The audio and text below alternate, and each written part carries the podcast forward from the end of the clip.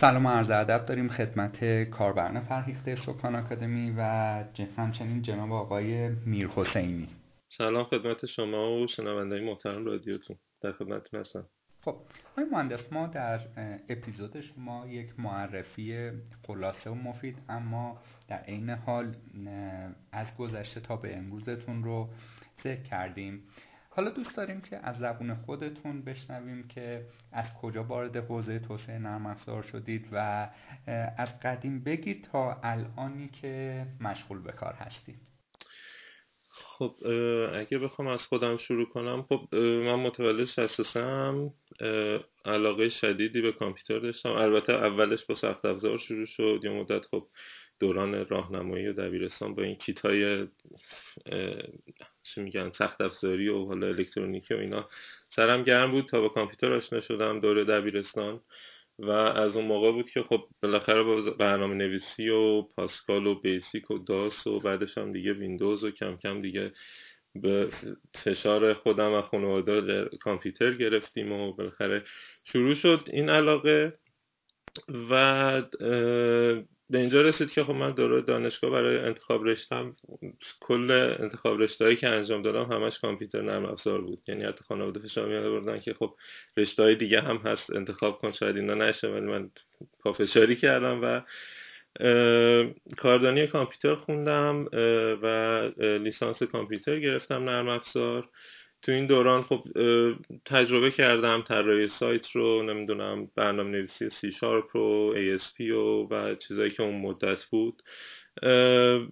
اتفاقی که افتاد موفق شدم یه سازمان دولتی شروع به کار بکنم. یه مدت زیادی هم بود 5 سال تقریبا اونجا بودم. ولی خب حس کردم که ارضام نمی‌کنه و تصمیم گرفتم که خب شروع کنم برنامه نویسی های دیگه. چون موقع من فقط سی شارپ و. دات نت کار می‌کردم تو رو پلتفرم ویندوز.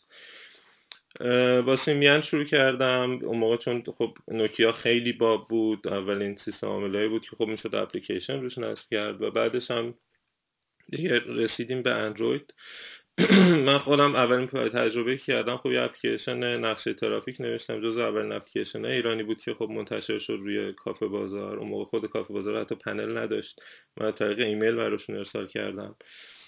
و خب این باب ورودی شد و آشنایی شد برای من که بتونم با برنامه نویسی موبایل آشنا بشم و کم کم به اینجا رسید که خب به شرکت خوستی شروع به کار کردم. بعد از اون شرکت کارینا ملحق شدم. بعد از اون یه مدت به صورت دورکاری با شرکت کارینا در کار بودم و, و تونستم یه آفر خوب از شرکت آلمانی بگیرم و الان هم در خدمت شما هستم. خب یک سوال کلیشه ای که ما معمولا از مهمونامون می‌پرسیم این هستش که دیدگاهشون در مورد تحصیلات آکادمیک چیست؟ و شما هم خوب از این قاعده مستثنا نیستید و دوست داریم نظرتون رو جویا بشید ببین من نمیگم تحصیلات عالیه یا آکادمیک برای کامپیوتر کسب کنم ولی به نظر من می‌تونه استارت خوب بشه برای کسی که علاقه منده به کامپیوتر و نرم افزار و واقعا می‌دونه که بعد فارغ تحصیلش می‌خواد چیکار کنه. ولی قطعا کافی نیست و هیچ چیزی هم جای تجربه نمی‌گیره. من به قول شما دیولپرایی دیدم که بدون تحصیل آکادمی رفتن و کار بزرگی کردن خیلی هم معروف شدن خیلی از جا دارن کار می‌کنن. ولی خب یه حداقلیه یه استپستون یه قدم اولیه که می‌تونه شما رو یه جهشی بده و حداقل با, با بیس کامپیوتر شما رو آشنا کنه. ولی من خودم گفتم من لیسانس کامپیوتر دارم ولی شخصا اگه بخوام فوق لیسانس بخونم دنبال فوق لیسانس application development میگردم که هنوز وجود نداره. واقعا لزومی نمی‌بینم برم مثلا فوق لیسانسی رو بخونم که به چیزی که علاقه دارم الان واقعا هیچ ربطی نداشته باشه. خب با اجازهتون از اینجای بحث به بعد رو ما اختصاص بدیم به اندروید و به مرور پیش بریم سوالات رو. و اولین سوالم رو اینجوری می‌خوام بپرسم که دیدگاه شما در مورد آینده اندروید چیه؟ به عبارت دیگه سرمایه گذاری روی اون رو منطقی می‌بینید با وجود اینکه برخی از دیگر سیستم عامل هایی که حتی خود گوگل داره develop می‌کنه مثل Fuchsia و اینها آیا انتظار این رو می‌تونیم داشته باشیم که تو آینده replacement هایی برای اندروید بیاد یا خیر؟ خب من قسمت قسمت جوابتون بدم در مورد خود سیستم عامل اندروید خب مشخصه. همین الان می‌تونیم مقایسه کنیم با نسخه قدیمی. نسخه به نسخه خیلی داره سریعتر و امن‌تر میشه. یعنی گوگل داره تمام تلاشش رو می‌کنه که کاربرش رو راضی نگه داره و به کاربرش حس امنیت بده. و درست ما هم developer اون سیستم عامل هستیم. ولی خب خیلی جاها واقعا چشمش رو روی developer ها میبنده. و برای امنیت کاربر مثلا بحث اینو اضافه می‌کنه که به کاربر در حین runtime اپلیکیشن می‌تونه به اپلیکیشن اجازه به دسترسی به چیز خاصی رو بده یا نده. مثلا قبلا این دسترسی موقع نصب بود کاربرم معمولا مثل term agreement agreement هایی که اول نصب برنامه هست تا همه agree می‌زنن بدون اینکه نگاه بکنه اپلیکیشن نصب می‌کرد. ولی الان اونقدر امنیتش رو برده بالا که دونه دونه از کاربر به موقع می‌پرسه. و حتی برنامه نویس هم مجاب به این می‌کنه که شما باید شیفت کنین روی این استفاده از این قابلیت. و به نظر من گوگل هیچ وقت یه شبه از این همه کاربر رو نمیاد ناراضی کنه و یه شبه نمیاد مثلا یه همچین سیستم عاملی رو حذف بکنه یا بخواد با یه چیزی مثل فوشی یا جایگزینش کنه.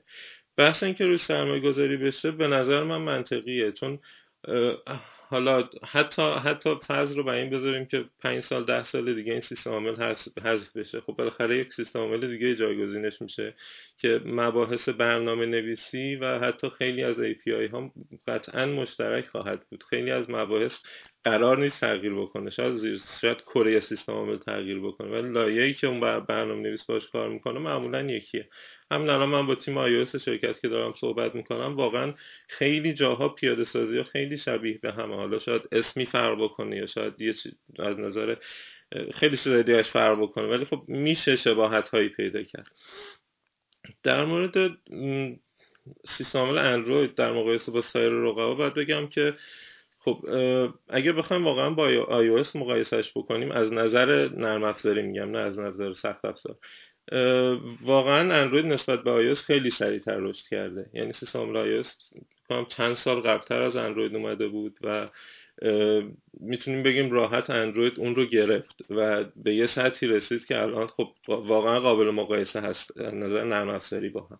ولی خب هیچ وقت من نمیام از نظر سخت افزاری مقایسه کنم چون شما وقتی گوشی آیفون رو می‌خرین خب اصطلاحا کاتینگ ترین دستگاه از نظر سخت افزاری رو می‌خرین و هیچ وقت نمی‌تونین مقایسه بکنین مثلا با یه گوشی سامسونگی که نمی‌دونم مثلا یه میلیون پولش رو دادین یا 500 هزار تومان پولش رو دادین و حداقل نیازهای سیستم رو داره برآورده می‌کنه.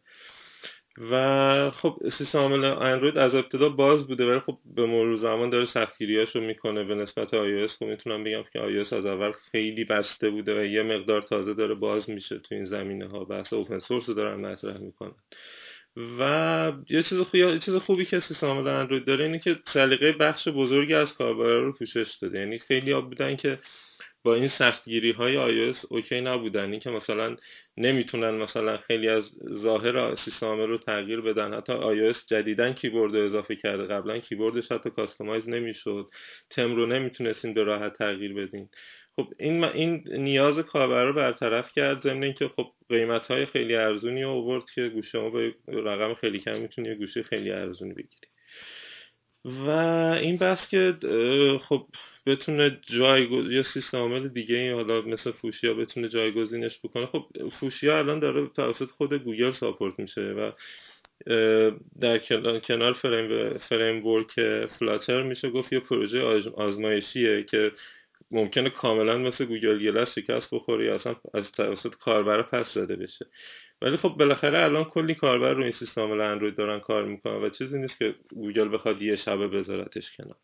کما اینکه رقیبای دیگه مثل اوبونتو تاچ یا تایزن شرکت سامسونگ هم اومدن ولی موفق نبودن و کاربرا خوششون نیومد و پس زدنشون و همین. یه چیز دیگه هم اضافه بکنم من. شرکت های مثل گوگل اپل چون بحث فوشی ها شد بگم که شرکت های مثل گوگل اپل قطعا دنبال این هستن که یه سیستم عامل با یه kernel مشترک برای لپتاپ ها و گجت هاشون بیارن. یه چیز مثل مایکروسافت ویندوز که الان مثلا می‌بینید شما روی لپتاپ های خود مایکروسافت کار می‌کنه ولی شما می‌تونید display ش رو جدا بکنید و به یه تبلت تبدیل میشه. ولی خب فوشیا قطعا قرار یه همچین اتفاق براش بیفته. کما اینکه دور از دسترس نیست که مثلا فردا روزی اپل بیاد اعلام بکنه که من مثلا همون سیستم عامل آی که داره روی آیپدمون کار می‌کنه همون قرار روی مکبوک همون هم کار بکنه یا بیاد دوتاشو یکی بکنه به نوعی. روی این حساب خب این قضیه فوشی میره به سمت اینکه همه پلتفرم رو با هم جواب بدن. پس نتیجه گیری که بنده از بحث شما می‌کنم اینه که آینده اندروید روشن. درسته؟ بله خب قطعا هر پروژه یا محصولی که میاد بالا حالا هر استارتاپی بخوایم اسمش رو بذاریم یا حتی یه شرکتی که مشتری داره و برای جلب رضایت مشتریش می‌خواد یه اپلیکیشن داشته باشه قطعا خب مجبوره بره سمت اندروید و اپلیکیشن اندرویدش رو هم بسازه. پس میشه گفت منطقیه بنوی خب وقتی بحث اپ نویسی برای اندروید به میون میاد ما حداقل سه تا اپروچ مختلف داریم. یا به صورت native کد بزنیم یا به روش هیبریدی با استفاده از پلتفرم های مثل Cordova و Ionic و React Native و اینها یا به صورت progressive web app.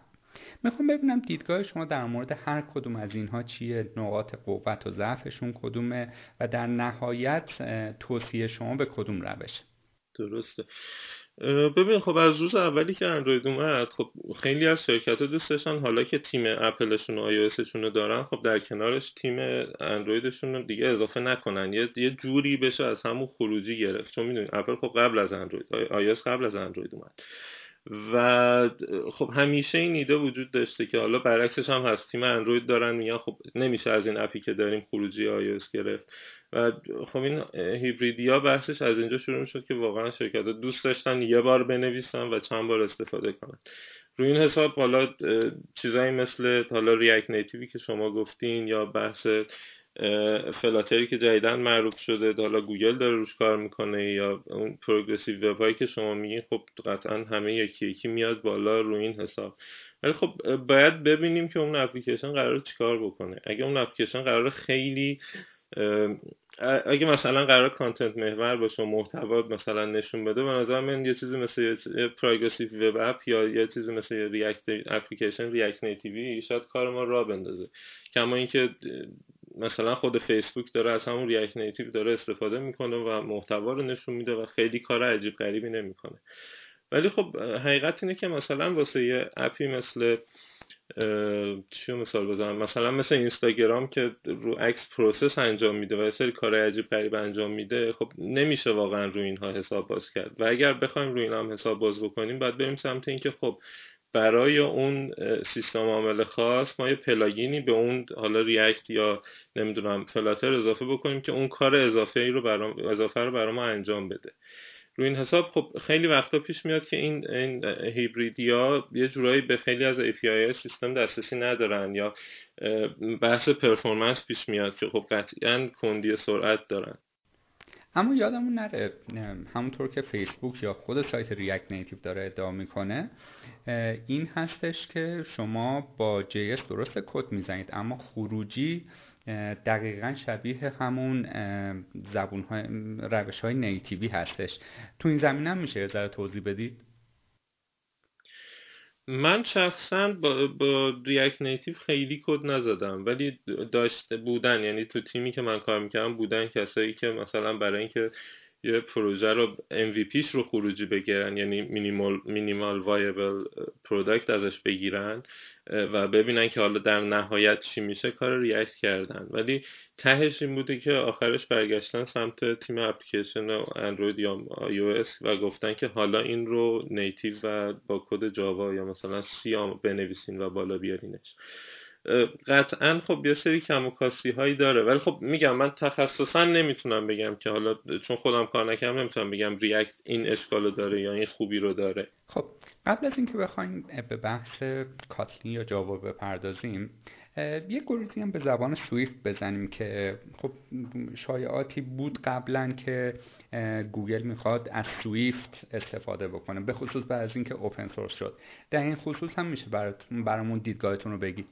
حقیقتش فکر کنم مطلب دو سال پیش مطرح شد. و موقعی که سویفت اعلام کرد که می‌خواد open source بشه خب مردم گفتن خب احتمال داره که خب گوگل بره سمت اینکه حالا از این زبان استفاده کنه چون خب جاوا یه جاهایی دست پای آدم میبنده. یه جایی اونقدر باید اضافه کاری انجام بشه که سویفت خب یه زبان مدرن تره به نسبت جاوا. ولی خب به نظرم اگه گوگل می‌خواست می‌تونست سویفت رو هم پشتیبانی کنه در کنار جاوا ولی نخواست. قطعا با توجه به بحث رقابتی که بین خب گوگل و اپل وجود داره و اینکه سویفت پشتش اسم شرکت اپل وجود داره من حس می‌زنم رو اون حساب خیلی پرابال ندادن به این مطلب. و خب الان می‌بینیم که خیلی راحت با کاترین جایگزینش کردن به خب یک سوال خلاصه و مفید بپرسم اما فکر کنم در موردش چند تا پادکست بشه صحبت کرد. جاوا یا کاتلین؟ ببینید الان اگر از من بپرسین جاوا یا کاتلین میگم قطعا کاتلین. نمی‌دونم چقدر پیش زمینه Kotlin رو می‌دونین. Kotlin خب توسط شرکت JetBrains تولید شده و خب شرکت JetBrains یه شرکت بزرگیه که کارش تولید IDE ه برای تولید نرم افزارهای دیگه.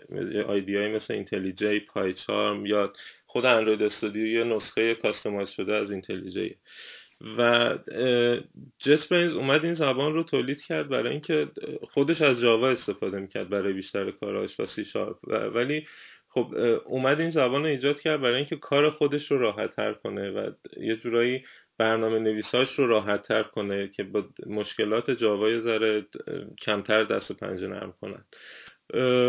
و روی این حساب خب خیلی هم اوایل فکر کنم مثلا بحث پابلیش شدنش و حتی به این مرحله از کار رسیدنش نبود. ولی خب کم کم به اینجا رسید که نسخه یکش اومد بیرون بعد خب بالاخره community که باشون در تماس بودن خب کم کم باش آشنا شدن و فهمیدن که خب این اصلا راحت می‌تونن خیلی راحت جایگزین Java کنن.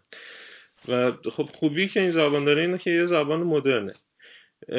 و مدرن بودن به این معنا که خب اول اینکه به جای class function ها تو این زبان first citizen ن یعنی اینکه یعنی این حداقل نیاز functional programming ه که الان همه زبان های مدرن خب دنبالش هستن. مطلب دیگه که پیش برد و حل کرد خب بزرگترین مشکل Java به نظر من backward compatibility بود که داشت و چون همین الان شما اگه یه فایل یه برنامه Java یی با نسخه یک داشته باشین. Java خب این تضمین رو داده که بتونین رو آخرین نسخه Java همون رو اجرا بکنین و خب backward compatible بشه. ولی خب یه زبانی مثل کاتلین تا الان اینطوری نبوده که خب همه یه بیس رو به هم بریزه. ولی خب این چی میگن؟ اصلا میگن این این نمی‌تونم کلامش رو پیدا کنم. این تضمین رو به کاربراش به برنامه نویساش نداده که شما حتما بکورد کامپتیبیلیتی رو از نسخه اول تا آخر می‌تونید بگیرید. و خب همونطوری گفتم خیلی از boilerplate های Java رو حذف کرده. از صفر شما lambda expression می‌تونید توش کد بزنین. اصطلاحا میگن حداقل کدی هست که می‌تونین بزنین که بالاترین خوانایی رو داشته باشه.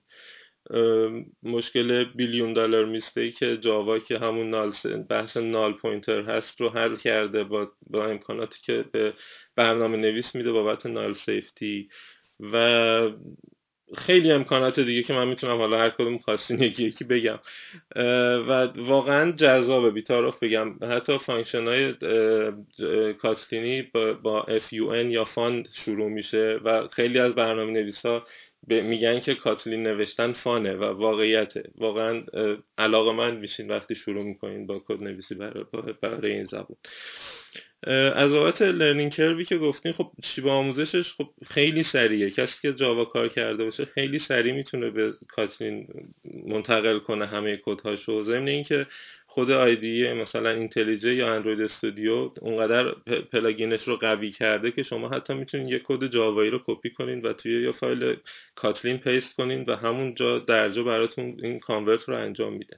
یعنی اصلا بحث این که tutorial ها یا مثلا sample code ا Java ییه یا مثلا نمیشه Kotlin ش رو پیدا کرد و اینها واقعا وجود نداره. کما اینکه شما می‌تونید یه فایل Java یی و یه فایل Kotlin رو کنار هم توی پروژه داشته باشین و بدون هیچ مشکلی با هم کار می‌کنن.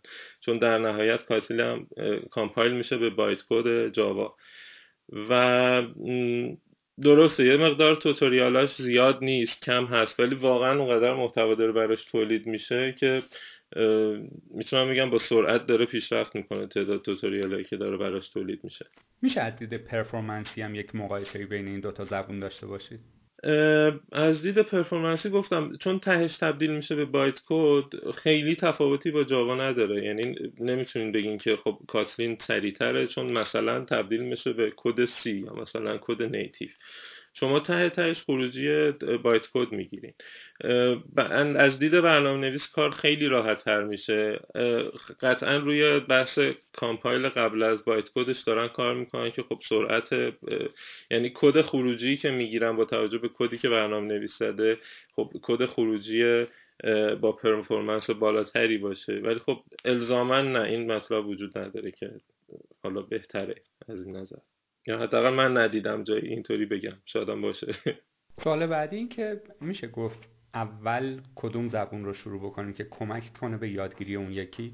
درسته. حالا چند روز پیش من مطلب میخوندم بحث این بود که خب یه نفر که شروع می‌کنه اول بره جاوا بخونه بعد بره کاتلین یا نه مستقیم بره کاتلین چه مشکلاتی براش پیش میاد؟ و تهش نتیجه گیری این بود که واقعا خیلی فرق نمی‌کنه. اینکه شما یه دفعه شروع کنید با کاتلین کار بکنید چیزی رو به قولی از ارزش های دونستن جاوایی کم نمی‌کنه و بحث سر اینه که شما برنامه نویسی رو بلد بشین الگوریتم رو بلد بشین. حالا اینکه چه کاتلین چه جاوا چه پایتون چه نمی‌دونم سی اینا هر کدوم ابزارم و به شما یه سری امکانات میدن که اون چیزی که تو ذهنتون پیاده بکنید خب قطعا سختی و راحتی های وجود داره. تهش اینه که اون کسی که می‌خواد این برنامه رو خلق بکنه بدونه که چی می‌خواد و بتونه ابزار مناسب انتخاب بکنه. خب یک سناریوی رو فرض بکنیم و اون همین که شخصی یک اندروید کار حرفه‌ایه و کارش فقط توسعه اپ اندرویدیه.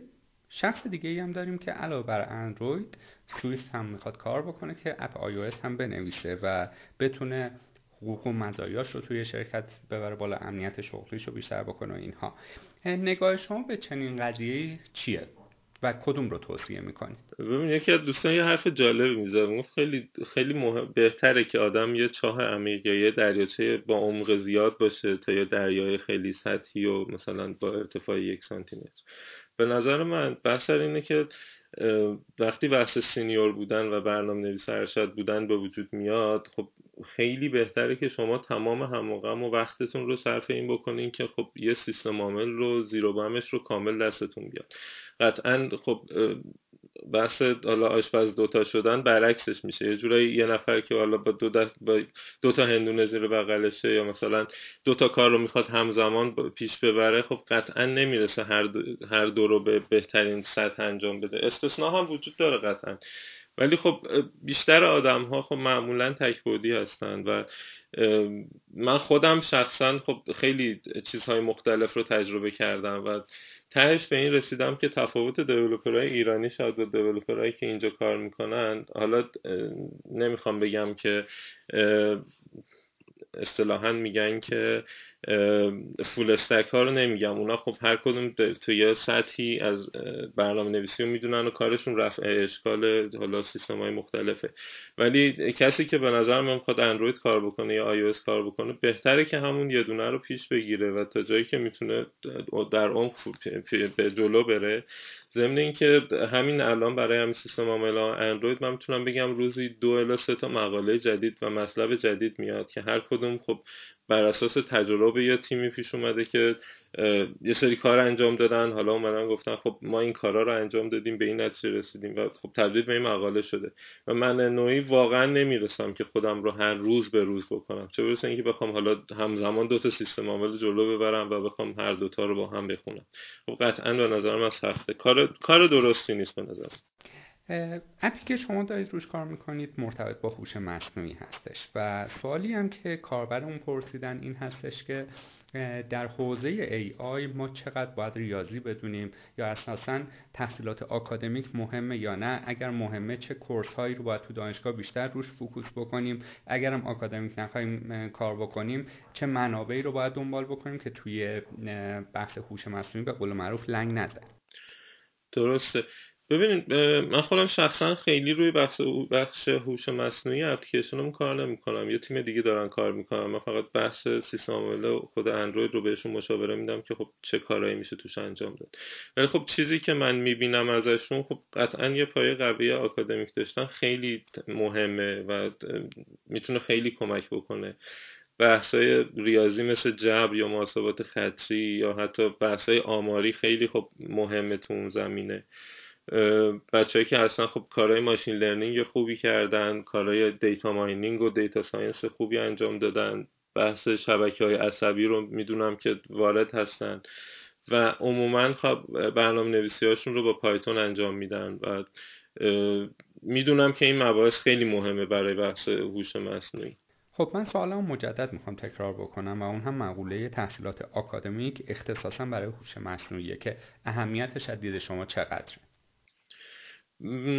من می‌تونم بگم که اگه حالا بحث کامپیوتر نرم افزار بود می‌تونستم بگم که پنجا پنجاه ولی این به نظر من درصدش خیلی بیشتره. یعنی بحث هوش مصنوعی چیزیه که خب خیلی مباحث تئوری و شما باید بخونین که به این حدی برسین که حالا بتونین رو بحث حالا هوش مصنوعی خودتون هم شروع به کار بکنید برسیم به بحث رودمپ یا نقشه راه برای کسی که علاقمند اندروید کد نویس برای اپ های اندرویدی. بی زحمت برامون یک رودمپ ترسیم بکنید از به قول خارجی ها فرام A to Z که از بیس چه چیزایی رو باید من تازه کار یاد بگیرم چه منابعی رو توصیه می‌کنید. خب قبلا گفتید که کاتلین رو ترجیح می‌دید به جاوا حالا اگرم کسی حتی جاوا دوست داشت چه منابعی رو باید دنبال بکنه؟ و این تجربیات و best practice هایی که خودتون داشتید هم در خلالش برام بگنجونید که من خیلی ازتون سپاسگزار میشم خب اول اینکه خب به نظر من حداقل حداقل اینه که چون واقعا مباحث و مطالبی که در مورد سیستم عامل اندروید داره مطرح میشه 99 درصد به زبان انگلیسیه. و واسه اینکه شما بتونید به روز باشین و آخرین مطالب و مقاله رو بخونین حداقل یه زبان انگلیسی متوسط لازم دارین با کمی دانش زبان تخصصی کامپیوتر. و خب برای اینکه شروع کنین خب باید به اصول برنامه نویسی و بلد بشین و شروع کنن یاد بگیرن. بحث شیگرایی رو خب خیلی مهمه. از یه جایی خب بحث اصول برنامه نویسی بره سمت شیگرایی و اینکه حالا های مختلفی که استفاده میشه تو برنامه نویسی ها از اینا بگذاریم خب خود شناخت سیستم عامل اندروید API های مختلفش خب خیلی مهمه. هستن کورس هستن مثل خود وبسایت. من خودم دوتا کورس توی وبسایت کورسرا دیدم coursera.org که مطالب جالبی داشت. خیلی فیلم های آموزشی زیاده که می‌تونن برن و پیداش بکنن و دانلود بکنن و ببینن یا آنلاین ببینن. چیزی که خیلی می‌تونه کمک بکنه اینه که یه پروژه کوچیک واسه خودشون تعریف بکنن و شروع کنن اون پروژه رو حالا هر چقدر هم کوچیک به یه جایی برسونن. لذتی که برنامه نویس موبایل از دیدن اپش حالا تو جیبش که بتونه به همه نشون بده می‌بره. واقعا به نظر من بزرگترین مشوق اون آدم می‌تونه باشه. من خودم قبلا خب سی شارپ کار می‌کردم. خب برنامه که می نوشتم همیشه باید یه نفری که می‌گفت خب مثلا فرض کن یه مهمونی و تو خانواده میگن خب چیکار می‌کنی؟ من نمی‌تونم اون آدم بردارم ببرم پای کامپیوتر یا سایت رو بهش نشون بدم. ولی خب وقتی یه کار اپلیکیشنی انجام میدین خب شما هر لحظه می‌تونی موبایل تو جیب در بیاری و به طرف نشون بدی که من این کار دارم انجام میدم. یا حتی بهترین حالتش اینه که اون آدم یا یه نفر بغل دستیش اون اپ رو رو گوشیش داشته باشه و شما رو اون بشناسه حتی. بعد از اون بخوام یه ذره پیشرفته تر به قضیه نگاه کنیم. خب مفاهیم مثل source control نمی‌دونم Git Git flow بحث continuous integration continuous development بحث نمی‌دونم dependency injection خب اینا خیلی بحثای تخصصیه که من حتی تو ایران هم که بودم شرکت ها اصلا بهش اهمیت نمی‌دادن. یا بحث تست نویسی unit test integration test بحث test driven development ی که واقعا یکی از می‌تونم بگم دغدغه های من بود که من رو خیلی مجاب کرد که خب برم روی توی شرکتی که خیلی پیشرفته تره کار بکنم. و در نهایت هم اینکه به نظر من با آموزش دادن آدم بهتر یاد می‌گیره. یعنی هر مطلبی که می‌بینن یاد می‌گیرن رو به اشتراک بذارن. حالا می‌خواد مقاله ای باشه می‌خوان به کسی یاد بدن می‌خوان کلاسی بذارن هر جوری. به نظر من این اشتراک گذاشتن کار خیلی حرفه‌ایه و اینکه حتی با باعث آموزش خودشون هم میشه. این این به نظر من roadmap خوب می‌تونه باشه. بحث منابعی که گفتین به نظر من خب بهترین document های اندروید خب developer.android.com شما خب هر API رو بخواین خب اونجا با جزئیات کامل حتی اینکه از چه نسخه اومده در چه نسخه deprecate شده یا مثلا از چه نسخه به قبل support نمیشه خب راحت می‌تونن اونجا پیدا بکنن. بهترین منبع کاتلین خب document اش تو خود سایت kotlinlang.org که مال خود شرکت JetBrains ه کتاب اگه بخوام بگم در مورد کاتلین خب کتاب Kotlin in Action ه که خب خود برنامه نویسای هم شرکت Jet تهیه کردن. فیلم آموزشی در زمین اندروید اگه بخوام بگم خب فیلم های آموزشی خود آقای هادی حریریه که نمی‌دونم میشناسینش یا نه یکی از developer های که کارش support کردن developer های کاتلین توی شرکت JetBrains و ایرانی هستن. و اگه می‌خوان هر روز مثلا هر هفته مقالات روز اندرویدی رو بگیرن خب چند تا سایت هست androiddevdigest.com و androidweekly.net این دو تا سایت هر هفته مقالات اندروید رو selection شده براتون میفرستن به صورت mailing list ه و برای همون کاتلین هم Kotlin Weekly رو داریم. و خب 99 درصد مقالات الان جدیدن خب همه میره سمت وبسایت medium dot com می‌تونن اونجا راحت tag اندروید یا کاتلین یا جاوا رو search بکنن یا حتی AI رو search بکنن و مطالبی که می‌خوان پیدا بکنن. و اگه خیلی دیگه به سطحی رسیدن که کردن خب الان دیگه وقتشه که مباحث خیلی پیشرفته رو ببینن. خب یه سایتی هست به اسم caster.io که پولیه متاسفانه و از داخل اینا خیلی راحت نمیشه پرداخت کرد. ولی خب کسی که علاقه‌مند باشه بالاخره پیدا می‌کنه فیلم هاشو فیلم های آموزشی خیلی حرفه‌ای و خوبی می‌ذاره این سایت. و در نهایت هم با توجه به اون دانش زبان انگلیسی که گفتم حتی برای اینکه زبانشون هم خوب بشه می‌تونن پادکست های Fragmented یا Talking Kotlin آقای هادی حریری رو گوش بدن. و این هم به زبانشون کمک می‌کنه. همین که خب با آخرین اتفاقات روز اندروید و کاستی می‌تونن آشنا بشن و به گوششون بخوره. خب با اجازهتون از اینجای بحث به بعد رو ما کمی اختصاص بدیم به حوزه کسب و کار. و اولین سوالم هم این هستش که نظر شخصی شما در مورد سطح دیولوپرهای ایرانی در مقایسه با دیولوپرهای اروپایی یا امریکایی چی جوریه؟ ببینید ما واقعا برنامه نویسای خوبی داریم. داشتیم و داریم. و واقعا به نظرم برنامه نویسای ایرانی خیلی سخت کوشن خیلی تلاش می‌کنن خیلی اضافه کاری می‌کنن اینطوری بگم.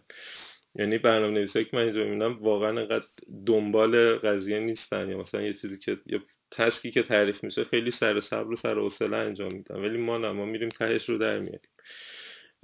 ولی خب متاسفانه دیولوپرهای ایرانی جذب شرکت های خارجی میشن. دلیلش هم به نظر من بحث رفاه اجتماعی و پروژه جذابی که خب تو کشورهای دیگه تعریف میشه و خب دیولوپر هم علاقه دارن که برن یه کار عجیب غریب بکنن یا یه جورایی مطرح بشن. خب اینطوری من می‌تونم بگم که متاسفانه خب خیلی از دست میدیم.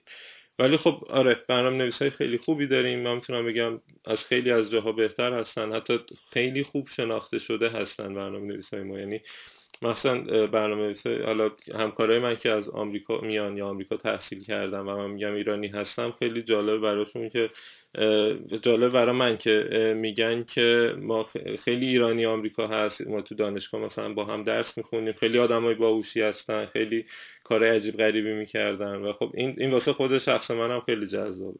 حالا در ادامه سوال قبلیم برسیم به بحث شرایط کاری دیولوپر هایی که در شرکت های اروپایی آمریکایی دارن کار می‌کنن. با توجه به تجربیات خودتون میشه از دید حقوق و مزایا و امکاناتی که برای یک دیولوپر توی شرکت خارجی مثلا شرکت آلمانی فراهم میشه یک مقایسه داشته باشید با شرکت های ایرانی یا حتی اینکه امنیت شغلی یک دیولوپر تو اونجا چه شکلیه و چیزایی از این دست؟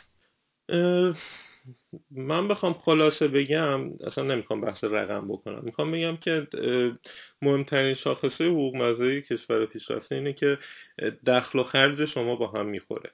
ضمن اینکه حالا می‌تونین یه پسندازی هم داشته باشین یا بتونین ولخرجی هایی بکنین چیزایی که دوست دارین بخرین یا یه تفریح و یه مسافرتی داشته باشین با خانوادتون قوانین کار برای شرکت کارمند خب توی سطح و مناسبه و تعریفی مثل حقوق بیکاری خب اینها خیلی خوب مطرح شده. کارفرما مجبور نیست برای اینکه مثلا امنیت سورس کدش رو داشته باشه یا امنیت اطلاعاتش رو داشته باشه با توجه به نبود قانون خوب کپی رایت مثلا از کارمندش سفته زمانتی بگیره. مالیات و بیمه خب درصد زیادی از حقوق اون کارمند کارمندی که تو اروپا داره کار می‌کنه خب به خودش اختصاص میده. ولی خب در کنار شما خدمات شهری جبرانش می‌کنه یا بحثی اگه دیگه دغدغه این رو ندارین که اگه مریض شدین حالا چه اتفاقی میفته یا چی کار باید بکنین. و خب اینها می‌تونه دغدغه‌ای یه آدمی باشه که می‌خواد تخصصی یه کاری انجام بده و نمی‌خواد واقعا فکرش دنبال هر چیزی باشه و به هر چیز کوچیک پیش پا افتاده ای که اصلا لزومی نداره اون آدم دغدغش بشه بخواد فکر بکنه و از اون چیزی که علاقه داره باز بمونه. خب قبلا به نوعی به این موضوع پرداختیم ولی حالا می‌خوام بیشتر در مورد صحبت کنیم و اون هم بازار توسعه اپ های اندرویدیه در مقایسه با دیگر شاخه های توسعه نرم افزار. میشه یک مقایسه ای بکنید مثلا بین چه می‌دونم فناوری های مثل هوش مصنوعی بلاکچین اینترنت اشیا واقعیت مجازی واقعیت افزوده و چیزهای از این دست و اینکه کد آینده تو دست کدوماشونه ببینید اینطوری بگم. قبلا هم گفتم الان هر محصول یا خدماتی که برای مشتری وجود داره قطعا شرکت ها میرن سمت اینکه خب یه اپلیکیشن موبایل هم براش تولید بکنن که بتونه دسترسی اون مشتری رو راحت تر بکنه. حالا می‌خواد اون وسیله رو کنترل بکنه یا می‌خواد بحث support ازش بگیره یا هزار یه مطلب دیگه یا اصلا به content دسترسی پیدا کنه. ولی خب یادمون نره که اون اپلیکیشنی که داره کار می‌کنه فقط اون اپلیکیشن نیست که داره کار می‌کنه. اون قطعا یه back یک back end ی نیاز داره یک front end مناسب واسه اون back end نیاز داره که حالا اون کارمندای اون شرکت بتونن اون اپلیکیشن رو کنترل کنن. و میشه گفت که خب قطعا ممکنه خیلی از فیلدهایی که گفتین الان به اوجشون نرسیدن. مثلا آیوتی خب خیلی بحث جدیدیه. حالا نه که بگم مال امساله ولی خب بحثی که هنوز به پیکش نرسیده. ولی خب موبایل های هوشمند و بحث اپلیکیشن ها الان تو پیک خودش قرار داره و بیشترین توجه رو به خودش جلب کرده. شاید این این مبحثه که این اپلیکیشن های موبایل رو یه مقدار جذاب تر می‌کنه به نظر من. حالا اگه بخوایم در مورد بازار داخل ایران صحبت کنیم دیدگاه شما در مورد اشباع بودن یا نبودن بازار اندروید داخل ایران چی؟ والا من نمی‌دونم از نظر اشباع باید چی بگم ولی به نظر من خب خیلی اپلیکیشن خوب کم داریم تو ایران و علت اصلیش هم من می‌تونم بگم که اینه که یادگیری برنامه نویسی اندروید خب خیلی راحته و یه برنامه نویسی که مثلا حتی کار وب کرده یا مثلا حتی اصلا برنامه نویسی نکرده می‌تونه بیاد جاوا یاد بگیره و یه اپلیکیشنی بنویسه که یه روزه مثلا ظرف یه ساعت کل باتری گوشی شما رو بخوره. و شما بیاین بعد و بیراشو به سیستم عامل بگین که آقا اندروید بده و آیوس خوبه یا یه همچین مسائلی. ولی به نظر من این راحت بودن این که بتونین اپلیکیشن رو تولید بکنین و اینکه مثلا این ایراد به آیفون وارد نمیشه چون خب شما برای اینکه بتونید بخواین یه اپلیکیشن آیفون تولید بکنین حداقلش اینه باید یه مکبوک بخرین که ان تومن پولشه و هر کسی خب نمی‌تونه بره شروع کنه تولید بکنه. ضمن ریویوی که اپل داره روی اون اپلیکیشناش انجام میده. به نظرم مقصر سیستم نیست ولی بازار ایران اصلا اشباه نشده و بیتاراف اپلیکیشن خوب خیلی کم داریم نمیگم اصلا نیست. و می‌تونیم سرویس هایی که هست یا مشابه خارجیش هست رو بومی کنیم و بتونیم با کیفیت خوب بیرون بدیم. نه اینکه حالا صرفا یه اپلیکیشنی تولید بشه توسط یه برنامه نویسی که حالا ده تا اپلیکیشن رو بعد تولید کرده میاد یازده میرن بیرون میده. بی زحمت یه دارم در مورد این قضیه برام توضیح بدید که چجوری میشه با شرکت های خارجی نرم افزاری کار کرد. حالا یا جذبشون شد مثل خود شما که الان توی استارتاپ دارید کار می‌کنید داخل آلمان یا اینکه به صورت ریموت از داخل ایران کار بکنه حالا جدا از مباحث تحریم و اینها به چه شکل میشه؟ اصلا این کار رو انجام دادن نمونه هایی بوده که این کار رو کرده باشن و تجربه خود شما دارید؟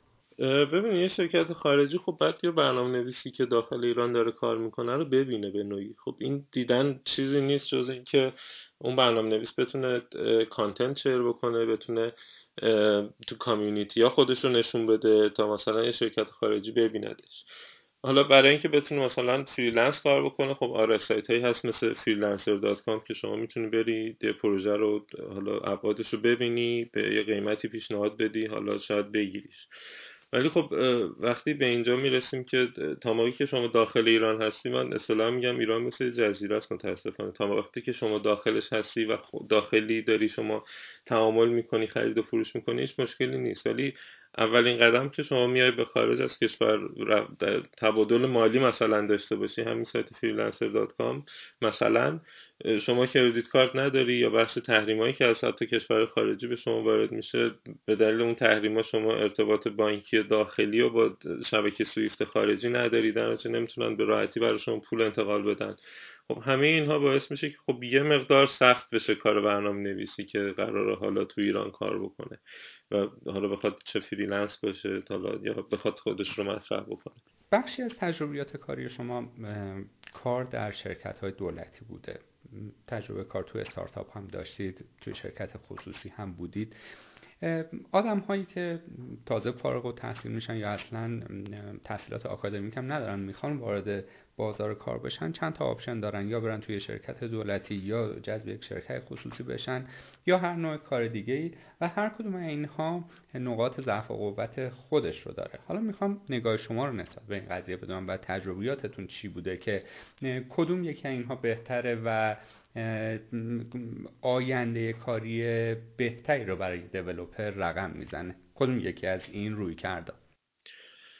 خب بحث کار دولتی خب اصطلاحا یه آب باریکه ای هست که هیچ وقت قطع نمیشه. ولی خب اون آب باریکه باید شما رو اغنا کنه. و واسه کسی که دنبال اینه که همش تنوع طلب دنبال این که چیز جدید یاد بگیره واقعا به نظر من یه کار دولتی خب خیلی کمه. و خب قطعا سطح درآمدش کمتره جای پیشرفتی کمتری وجود داره.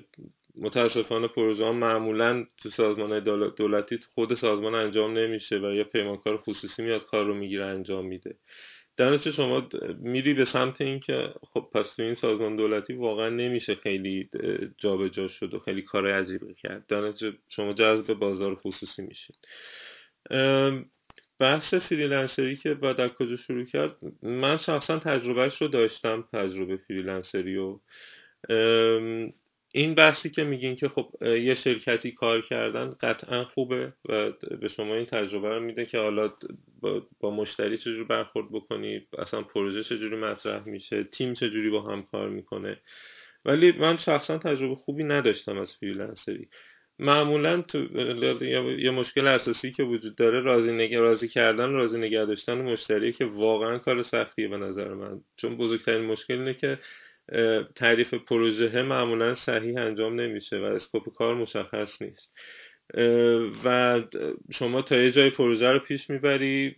به نظر شما پروژه تمام شده است می‌خوای تحویل بدی. مشتری میاد میگه تازه ایده های جدید میده و می‌خواد با همون پولی که قرار پرداخت بکنه اون ایده پیاده بشه. یه مقدار handle کردن این قضیه توی بحث freelance بودن سخته. و مهمتر از اون به نظر من داشتن روابط خوبه. یعنی شما اگه ارتباط قوی داشته باشی می‌تونی پروژه خوب و حالا پول در بیار بگیری و این مطلب واسه من واسه من شخصا یه مقدار سخت بود. اینکه بتونم حالا این اینجوری کار رو پیش ببرم. در ادامه سوال قبلم میشه دیدگاهتون در مورد استارتاپ رو انداختن هم بگید؟ ببین خیلی جالب من من شرکتی که دارم کار می‌کنم شرکت استارتاپه.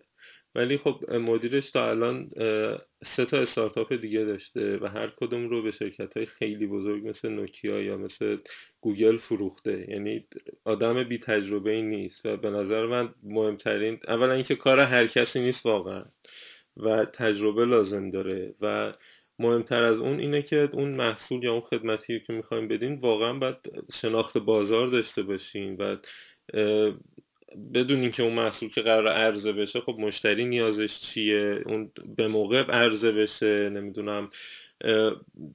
اینا خیلی مهمه و به نظر من خیلی کم دیده میشه این مسائل و فقط این بحث مطرح میشه که خب بریم یه شرکت بزنیم یه استارتاپ بزنیم حتی به شوخی به مدیر عامل شرکت قبلیمون می‌گفتم که تقصیر مادرای ایرانیه که هر کی را می‌رسه استارتاپ را میندازه. چون وقتی داره درس می‌خونه و کامپیوتر می‌خونه میگه پسرم ایشالله مثلا بزرگ شی شرکت خودتو بزنی می‌دونی؟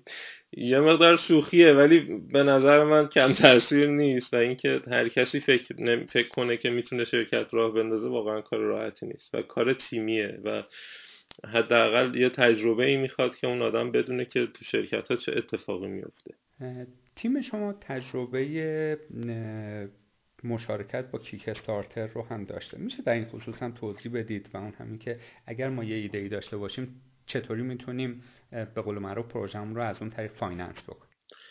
درسته. بحث Kickstarter خب ما محصولمون رو خب روی Kickstarter گذاشتیم و از اونجا fund ی گرفتیم. ولی هدف اصلی حالا می‌تونم بگم مدیرای شرکت این بود که به کسایی که investor هستن و پول گذاشتن تو اون شرکت داره کار می‌کنه اثبات کنن که این محصول داره محصول خوبی تعریف شده و مشتریش رو داره. ولی خب در مورد خود Kickstarter بخوام بگم خب Kickstarter یه شرکت آمریکایی که نحوه کار کردش crowdfunding ه یعنی شما یه deadline تعریف می‌کنین میگین تا این تاریخ اگه به این حداقل بودجه رسید من این ایده خلاقانه رو انجام میدم. حالا اون ایده خلاقانه می‌تونه یه محصول باشه می‌تونه نرم افزار باشه حتی می‌تونه یه بازی و فیلم باشه. من من خودم نمی‌دونستم میشه بازی و فیلم هم توش مثلا به عنوان پروژه مطرح کرد. همین اواخر فهمیدم. و چیزی که هست خب هیچ گارانتی وجود نداره که تولید کننده محصول رو به موقع تولید بکنه. ولی خب قضیه اینه که اگر انجام بشه چه چیز خوبی میشه. نمونه های موفقش خب ساعت های پبله که خیلی معروفه. ساعت های هوشمندی که قبل از خیلی از ساعت های هوشمند اومدن. بحث این که حالا بخواد از داخل کشور ما این اتفاق بیفته متاسفانه وجود نداره. چون تولید کننده باید حتما آمریکا استرالیا یکی این کشور اروپایی باشه. چون بحث حالا دزدی هایی که تو کیک انجام شده پروژه هایی که انجام نشده به اینجا رسیدی که دفتر کیک خیلی با این شرکت مکاتبه می‌کنه قبل از اینکه کمپینشون رو اندازی بکنن. و یه جورایی اطمینان حاصل می‌کنن که خب این به یه جایی می‌رسه و اونها مردم متضرر نمیشن. این حساب خب نمیشه واقعا از داخل ایرانی همچین ایده ای رو یا همچین کاری رو انجام بدیم. ولی نمی‌دونم که سرویس مشابهی تو ایران هست که این کار رو انجام بده یا نه. این رو در جریان نیستم. خیلی هم عالی. من می‌خوام ازتون خواهش بکنم که سوالات من تموم شد و می‌خوام آخر بحث رو شما جمع بکنید. یک جمعبندی از کل بحثی که داشتیم داشته باشید. و اگر توصیه پیشنهادی برای فارغ التحصیلان رشته نرم افزار دارید و از اون مهمتر به چه شکل و چگونه وارد بازار کار بشن که بتونن سریعتر پیشرفت بکنن و موثرتر باشن و هر چیز دیگه که فکر می‌کنید حالا سوالی من نپرسیدم و گفتنش واجب هست رو هم بگنجونید که من خیلی سپاسگزار میشم و دستتون درد نکنم من گوش می‌تونم بگم که واقعا به مباحث دانشگاهی بسنده نکنن یعنی تو دانشگاه خیلی مسائل تئوری مطرح میشه که تا شما پای کامپیوتر نشینی و اون رو عملا تجربه نکنی من خاطرم نمیره. ما مثلا کلی زبان اسمبلی رو خوندیم. تا روزی که من پروژهش رو انجام ندادم واقعا خیلی از مباحثش برام جا نیفتاد. به عنوان مثال گفتم. حالا و مهمتر از اون اینه که علاقهشون رو پیداش پیدا بکنن و دنبالش بکنن. یعنی حتی اگه علاقهشون کامپیوتر نیست و به نظر من همین الان کاس بکنن و برن دنبال علاقهشون بگردن. ولی اگه علاقهشون کامپیوتره حالا بگردن تو اون کامپیوتر اون فیلدی که دوست دارن اون حالا می‌خواد طراحی وب باشه می‌خواد مدیریت سرور باشه می‌خواد شبکه باشه می‌خواد حالا اپلیکیشن موبایل باشه این رو پیدا بکنن. چون وقتی شما یه, یه چیزی رو بهش علاقه داری با جون و دل براش وقت می‌ذاری. و خب قطعا براتون حتی خستگی شیرین تره پیشنهادی که می‌تونم بکنم حتی علاقهشون رو اگه پیدا کردن حتی شده به صورت رایگان برن شرکت های بزرگی که دارن مرتبط با اون علاقهشون کار می‌کنن کارآموزی کنن. واقعا چیزی ازشون کم نمیشه. معمولا خب فارغ التحصیلات جوونن زن و بچه ندارن خیلی نیاز به اون حقوقه ندارن و خیلی راحت می‌تونن از این طریق کارآموزی خب تجربه پیدا بکنن. و مهمتر از اونم این که تا می‌تونن مقاله بخونن و مطلب آموزشی بخونن و فیلم آموزشی ببینن. اینا چیزایی که واقعا می‌تونه کمک بکنه که بتونن خودشون update نگه بله. مهندس عزیز دست شما درد نکنه. خیلی ممنون که time تون رو time حالا یا کار یا استراحت رو در اختیار ما کاربران قرار دادید و امیدوارم که سال خوبی داشته باشید و همیشه هم شاهد موفقیت های شما باشید. خواهش می‌کنم. اگه فرمایشی نیست یا نکته دیگه نیستش من دیگه بیش از این time شما رو نگیرم. خدا نگهدار بگیم بشم خواهش می‌کنم. ممنونم از شما شنونده خوبتون که این سوالهای خوب رو مطرح کرده بودن. میگم من واقعا سطح توقع یه ذره پایین تر بود ولی چیزی که شنیدم خیلی سطح بالاتر بود و چیز سوالهایی که شنیدم خیلی می‌تونم بگم یه background خوبی داشت که به اینجا رسیده بود. به عنوان سخن پایانی هم می‌تونم بگم که ای کاش این سطح رفاه آرامشی که اینجا من الان دارم کشور خودمون بود و می‌شد همونجا مون شرکت خارجی برای سرمایه‌گذاری بیان سمت ما کشیده بشن. و اینکه می‌تونم بگم موفقیت هم و حالا مدیون و پدر مادرم از هم مهمتر همسرم که همیشه منو به رسیدن آرزوام تشویق کردن همراهی کردن. و ممنونم از شما من خوشحال شدم با شما آشنا شدم. قربان شما همچنین. خدا خدا نگهدار.